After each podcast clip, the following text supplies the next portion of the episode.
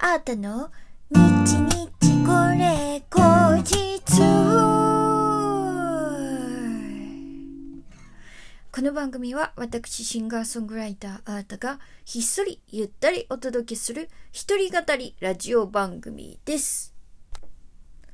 本日は2021年10月の6日、あーたの日日これ後日第116回目の配信でございます。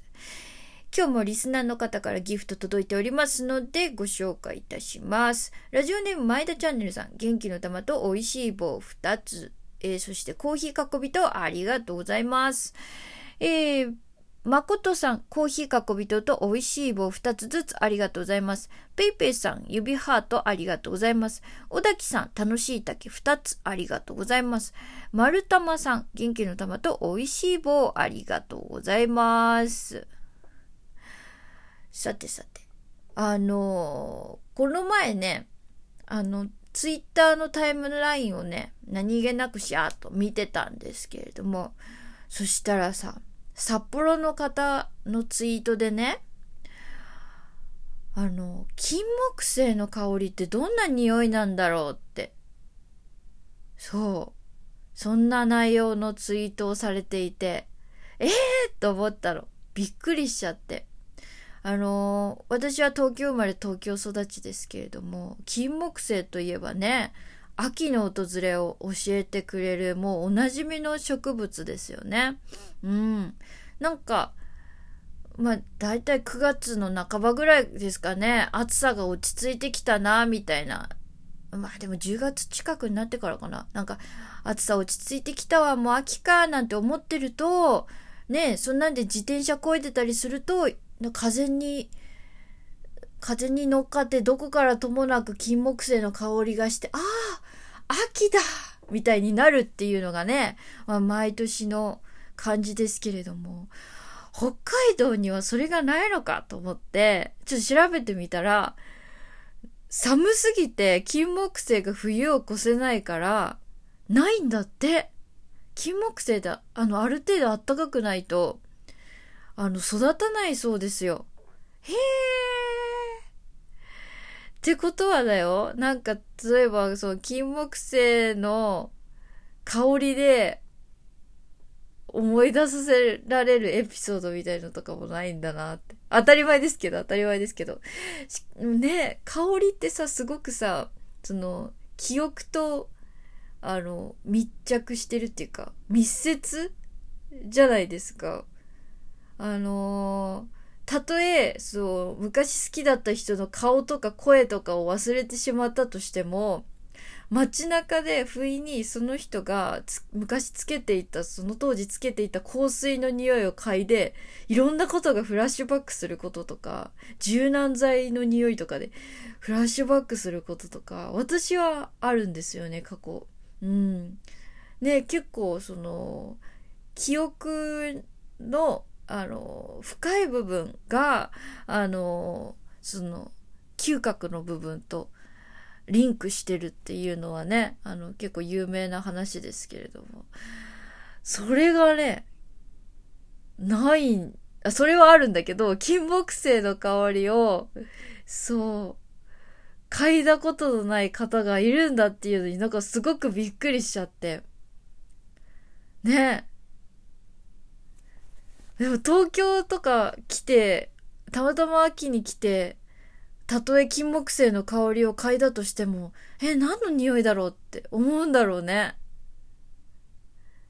なんか一緒に歩いてる人がいたらさ、うわ、なんかいい匂いするって言って、これ何の匂いって言って、え、金木犀だよみたいな会話になって、もしかしたらね、その人とのその話してたエピソードっていうのも一緒にパッキングされて記憶には残るだろうけど、なんか街中でいい匂いだなって思ってもね、一人で歩いてたとしたらね、正解わかんないですもんね。しかも今なんかさ、マスクもしてるからさ、匂いもね、感じづらいっていうか、うん。なんか私今年ね、金木犀の匂い嗅いでないなって思ったんですよ。そう、咲いてないのかしらと思って。で、金木犀って調べてみると、あのーな、暑いと、遅いんだって。暑の暑さが続いてる続くような秋の時とかはまだ咲かないらしくて。だからもうちょっと涼しい地域だと金木犀咲いてるのかもしれないけど私の周りまだないかななんて思ってるんだけどでももしかしたらマスクしてるし外出しないようにしてるから嗅ぐきっかけがないのかもと思って。えだとしたらめちゃめちゃもったいないとか言って思、思っております。なんか去年とかは私すごく園芸もしてたのでお庭に出ることも多くてその分なんかその季節の変わり目のお花のいろんな匂いとかあの感じてたんですよ。でも今年その園芸さ、自分的には夏が一番、こう、夏に向かってすごく盛り上がってくるんだけど、私としては夏野菜好きだから。なんですけど、今年夏にリリースがすごくあったりとか、もう結構音楽活動が忙しかったから、もう、私これ絶対枯らしちゃうわって思って、あの、園芸しなかったんですよ。野菜育てなかったんですよ。だからその分ちょっと外に出る、にお庭に出る機会とかもやっぱ減るからさ、ああ、それで私今年金木犀の香り嗅いでないのかななんて思ってるんですけど。皆さんどうですかね？金木犀の匂い今年嗅ぎました？ね北海道の方にはぜひ嗅がせてあげたい。なんだろう。なんか、私すごい好き。でも強烈ですよね。あいつ、匂いめっちゃ強いですよね。うん、すげえ主張してくるもん。遠く離れてるところから風でプワーンって飛んでくるぐらいすごい匂いがしますからね。うん。人によってはちょっと頭痛くなったりとかしそう。強すぎて匂いが。うん。でもまあ秋といえばね、金木犀ですから。へえ。でもさ、そう、住んでる地域によってさ、ね、金木犀もそうだしさ、えっと、当たり前だけど、まあ、北海道にはね、白樺があったりとかね、なんか東京にはあって、他の地域にはないものとか、ね、あるし、季節の、その、移り変わりも、その住んでる地域によっていろいろじゃないですか。すっごく四季がはっきりしてるところ、まあ日本は基本的には四季はっきりしてますけど、それでも、ねあの、もう東京の方が、東京はちょっと四季分かりにくいよね、どちらかっていうと多分。むしろ北海道とか自然が豊富のところの方が、あのその四季のね、移り変わりを感じる機会も多くて、その分なんか、感受性もなんか豊かになりそう。な気はしてるんですけど、やっぱりね、その住んでる地域地域でさ、きっと表現する音楽とか違うんだろうなって思って、あのー、私はね、よく北海道に行くから、あの、北海道のアーティストを聴いてると、歌がすっごくまっすぐで上手な方が多いんですよね。声が透き通るみたいに上手みたいな方がすごく多い印象なんですよ。ボーカリストとかも。でもきっとそれはなんか、あの大地が広いからだとか ね、思ったりもしてるんですよ。空気が綺麗だし、関係ないかな。うん。なんか、大きく外でわーって歌うっていうイメージがあって、だからあんなに上手な人がいるのかなとか。でも沖縄とかもね、音楽が日常生活にすごく密接しているからさ、あの自然と体が動いて、うん、歌っちゃうみたいな。陽気に歌っちゃうみたいな。なんかそういうイメージもあるよね。なんかそう考えると、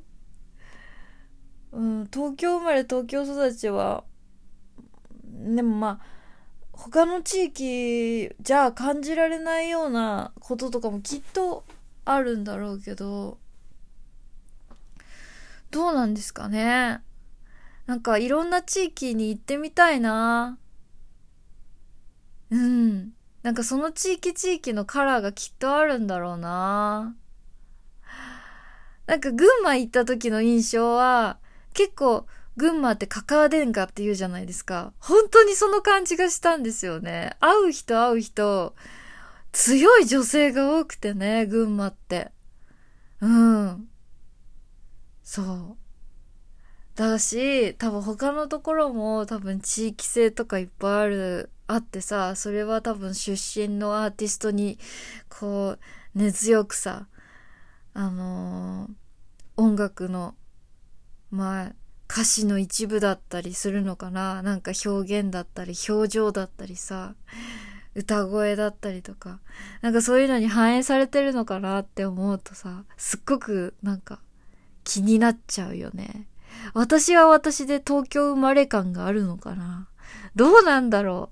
う。なんかそういうの自分で感じてみたいし、そういう研究をしてる人とかがいたら、なんか論文的なの読んでみたいな。うん、エッセイぐらいだったらあるのかな。なんか気になっちゃいますね。まあまあまあまあ。でもきっと自分でいろんな地域に行って、いろんな地域のアーティストと共演して喋って、なんか感じるのが一番なんだろうな。あー、旅行してーな本当全国ツアーで回ってみたい。本当に。あの、最高なのはバンドメンバーと一緒にね、ぐるぐるいろんなところに回れることですけれども、そのためには私はもっともっと人気者にならないといけないので、まあ、あの、ここ東京でしっかりと、えー、ね、今年も頑張っていこうと思っております。えー、ということで、えー、今日も早いものですが、えー、あとの日々これ後日、ね、金木犀の話、えー、させていただきました。えー、次回はですね、あの、あたかばのコーナー復活でございますので、えー、お楽しみにしててください。ということで、シンガーソングライターのアートでした。またお会いしましょう。バイバーイ。